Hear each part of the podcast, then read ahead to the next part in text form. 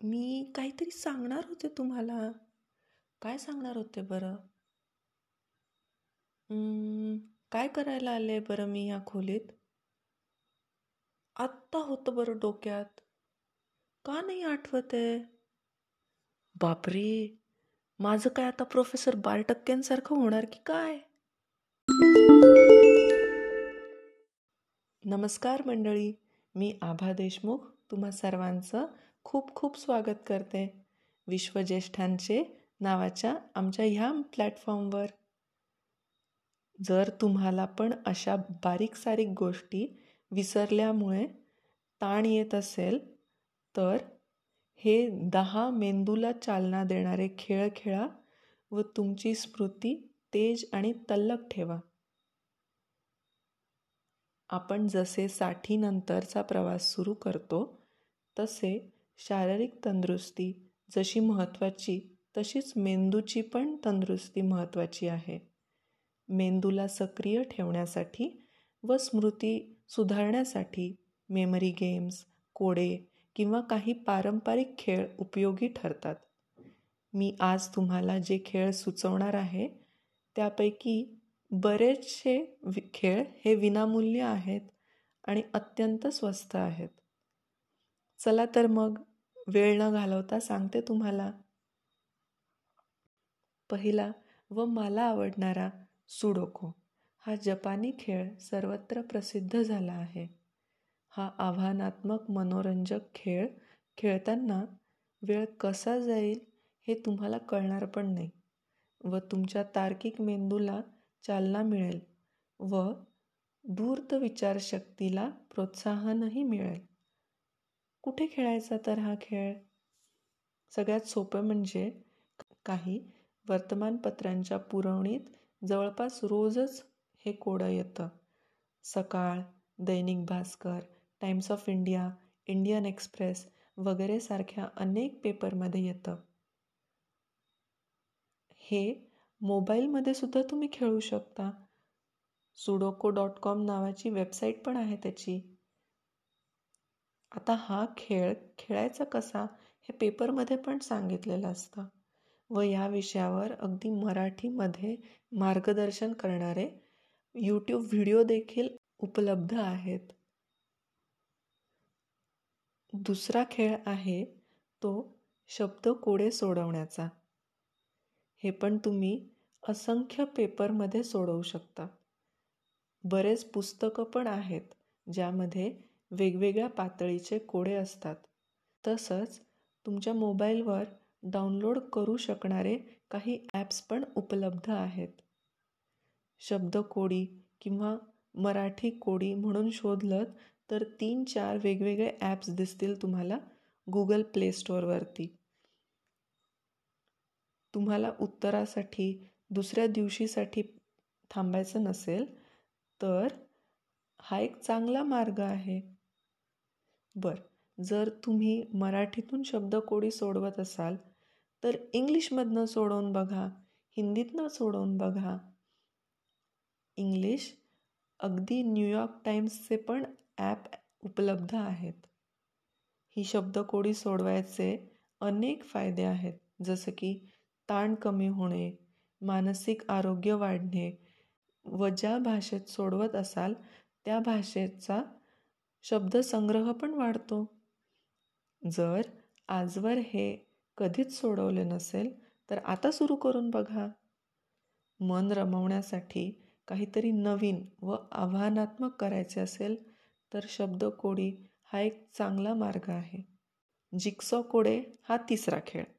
मी सर्वात सुरुवातीला काही प्रश्न विचारले होते बघा तुम्हाला. तर तशा प्रकारच्या प्रश्नांची उत्तरं आपल्याला अल्पमुदतीच्या स्मृतीत स्टोअर केलेले असतात. जिक्सॉ कोडे सोडवल्याने अल्पमुदतीची स्मृती सुधारते तसेच मेंदूच्या पेशींमध्ये संबंध दृढ होतात व मानसिक गतीसुद्धा सुधारते. हे कोडे सोडवल्याने ताण कमी होतो व ध्यान आणि साधना केल्यासारखे फायदे होतात. हे कोडे तुम्हाला विकत घ्यावे लागतील. तर विकत घेताना ह्या गोष्टींकडे लक्ष असू द्या. पहिलं म्हणजे खूप सोपे किंवा खूप कठीण म्हणजे अगदी न सोडवता येण्यासारखे असे दोन्ही प्रकारचे कोडे घेणे टाळा.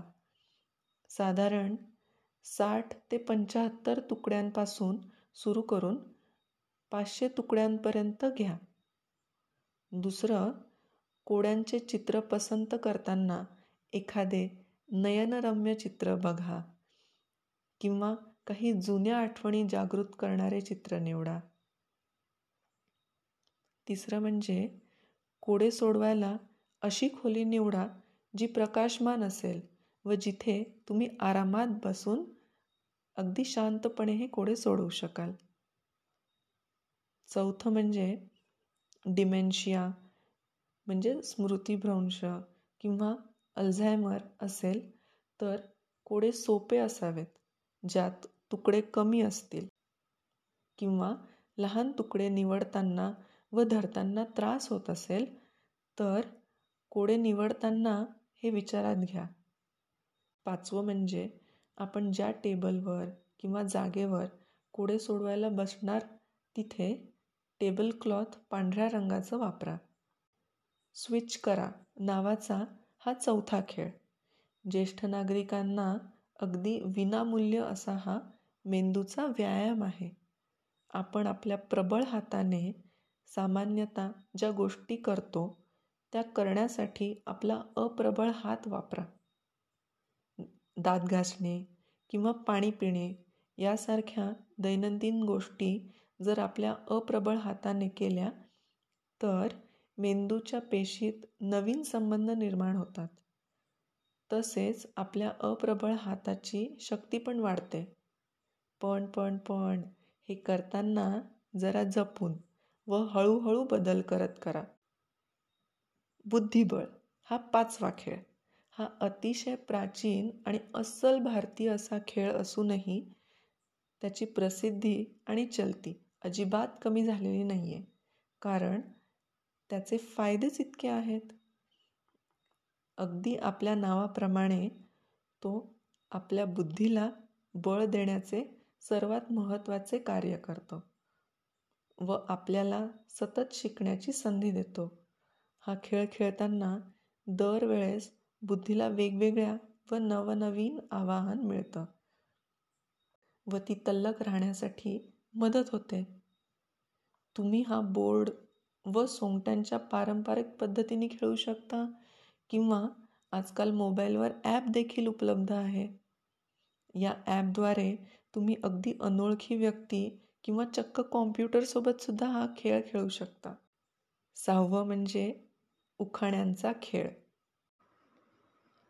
जर तुम्हाला शब्दांची जुळवाजुळव करायला आवडत असेल तर आपला अगदी मराठमोळा खेळ तो उखाणे रचणे.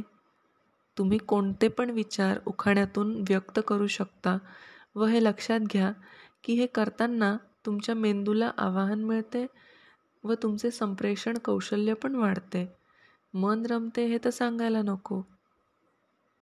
या खेळासाठी प्रेरणा तुम्ही मराठी म्हणी डॉट कॉमवरून मिळवू शकता.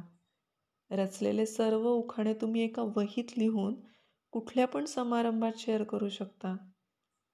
अजून एक पर्याय म्हणजे नातेवाईकांसोबत भिशीत उखण्यांची अंताक्षरीसुद्धा खेळू शकता. ही तुम्ही फक्त गाण्यांचीच नाही तर उखाण्यांची पुस्तकांच्या नावांची गावांच्या नावांची मराठी म्हणींची मुलामुलींच्या नावाची अशी अनेक प्रकारच्या गोष्टींची खेळू शकता. अंताक्षरी तर सर्वांची लाडकी असतेच.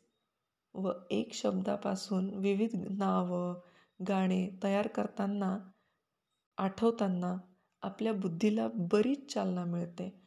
व मन रमून उत्साह येतो आणि मजाही भरपूर येते. व्यक्ती आनंदी आणि उत्साही असला तर कुठलेही आजार होण्याची शक्यता कमी असते. व जर तो आजारी असेल तर अशा वातावरणात राहून त्याला त्याच्या आजारपणाची तीव्रता कमी होताना जाणवेल. आठवा खेळ खरेदीची यादी. हा भलताच मनोरंजक खेळ होऊ शकतो जर दहा व अधिक लोक जमले असतील. कसा खेळायचा? तर पहिली व्यक्ती त्याला खरेदी करायची जी एक गोष्ट असेल ती सांगणार. उदाहरण म्हणजे तो म्हणणार मी बाजारात गेलो व तिथून खारीचा पुडा आणला. मग दुसरी व्यक्ती पहिल्या व्यक्तीने जे सांगितले आहेत ते व जोडीला त्याला जी गोष्ट खरेदी करायची आहे ती असे एकत्रित सांगणार. म्हणजे मी बाजारात गेलो व तिथून खारीचा पुडा आणला आणि शेंगादाणे पण आणले. अशी ही यादी वाढत वाढत जाते. ज्याला क्रमाने यादी आठवणार नाही तो बाहेर होणार. तुम्ही ही यादी कशाची पण बनवू शकता. किराणा मालाच्या वस्तूंची इलेक्ट्रॉनिक वस्तूंची स्टेशनरी वस्तूंची या खेळांनी फक्त स्मरणशक्तीच सुधारते असं नाही. तर एकाकीपण पण दूर होतं. ह्या खेळाद्वारे मनाला आवाहन देणं ही एक मजा होते जी स्मृती कौशल्यासोबत सामाजिक सुसंवादसुद्धा वाढवते. नववा खेळ प्रश्नोत्तरी. साठीनंतर मनाला उत्तेजन देण्यासाठी प्रश्नोत्तरी हा एक चांगला मार्ग आहे आणि यामुळे एक आनंदी आणि विनोदी वातावरण निर्माण होऊ शकतं. ह्या खेळात पण दोनपेक्षा अधिक मंडळी असतील तर उत्तम. तर सर्वांच्या संमतीने एक विषय निवडायचा. मग हा विषय कुठलाही असू शकतो. उदाहरण म्हणजे संगीत कला साहित्य इतिहास रोजच्या घडामोडी किंवा अगदी टी व्हीवरच्या सिरियल जुन्या नवीन कुठल्या पण. मग सहभागी असलेल्या प्रत्येकाने ह्या विषयावर पाच प्रश्न लिहायचे व अशी सर्वांची मिळून एक प्रश्नावली तयार करायची. ह्या प्रश्नांचे उत्तरं गटात किंवा वैयक्तिकरित्या देऊ शकता तुम्ही. हे सर्वांच्या संमतीने ठरवू शकता. उत्तर देताना तुम्ही त्या प्रश्नाशी निगडीत एखादी तुमची आठवण सांगितलीत तर अजूनच मजा येते. ग्रुप्स तयार केले तर स्पर्धात्मक स्वरूप देण्यासाठी विजेत्यांना एखादं बक्षीस देऊ शकता. हे उत्तरं लिहायचे का बोलून सांगायचे? हे खेळणाऱ्या व्यक्तींच्या क्षमतेनुसार ठरवू शकता. शेवटचं म्हणजे दहावा तो पत्त्यांचा खेळ. सर्वात प्रिय असे आपले पत्ते. हे पत्ते खेळल्यामुळे आपल्या तार्किक विचारांना ते तीव्र करतात. ताण कमी करतात. उदासीन भावना पण कमी करतात. तुम्हाला वैयक्तिकरित्या खेळायचं असेल तर पेशन्स किंवा सॉलिटॅर खेळू शकता. ग्रुपमध्ये खेळताना रमी बेरीज झब्बू असे बरेच खेळ आहेत. जोडीला कोणी नसेल तर आजकाल ऑनलाईन पण तुम्ही अनोळखी लोकांसोबत खेळू शकता. Deck of cards playing cards trappola असे विविध ॲप उपलब्ध आहेत. आजचा विषय जर आवडला असेल तर लाईक शेअर आणि सबस्क्राईब करा. वरील खेळ खेळलात तर तुमचे अनुभव नक्की कमेंट करून सांगा. धन्यवाद!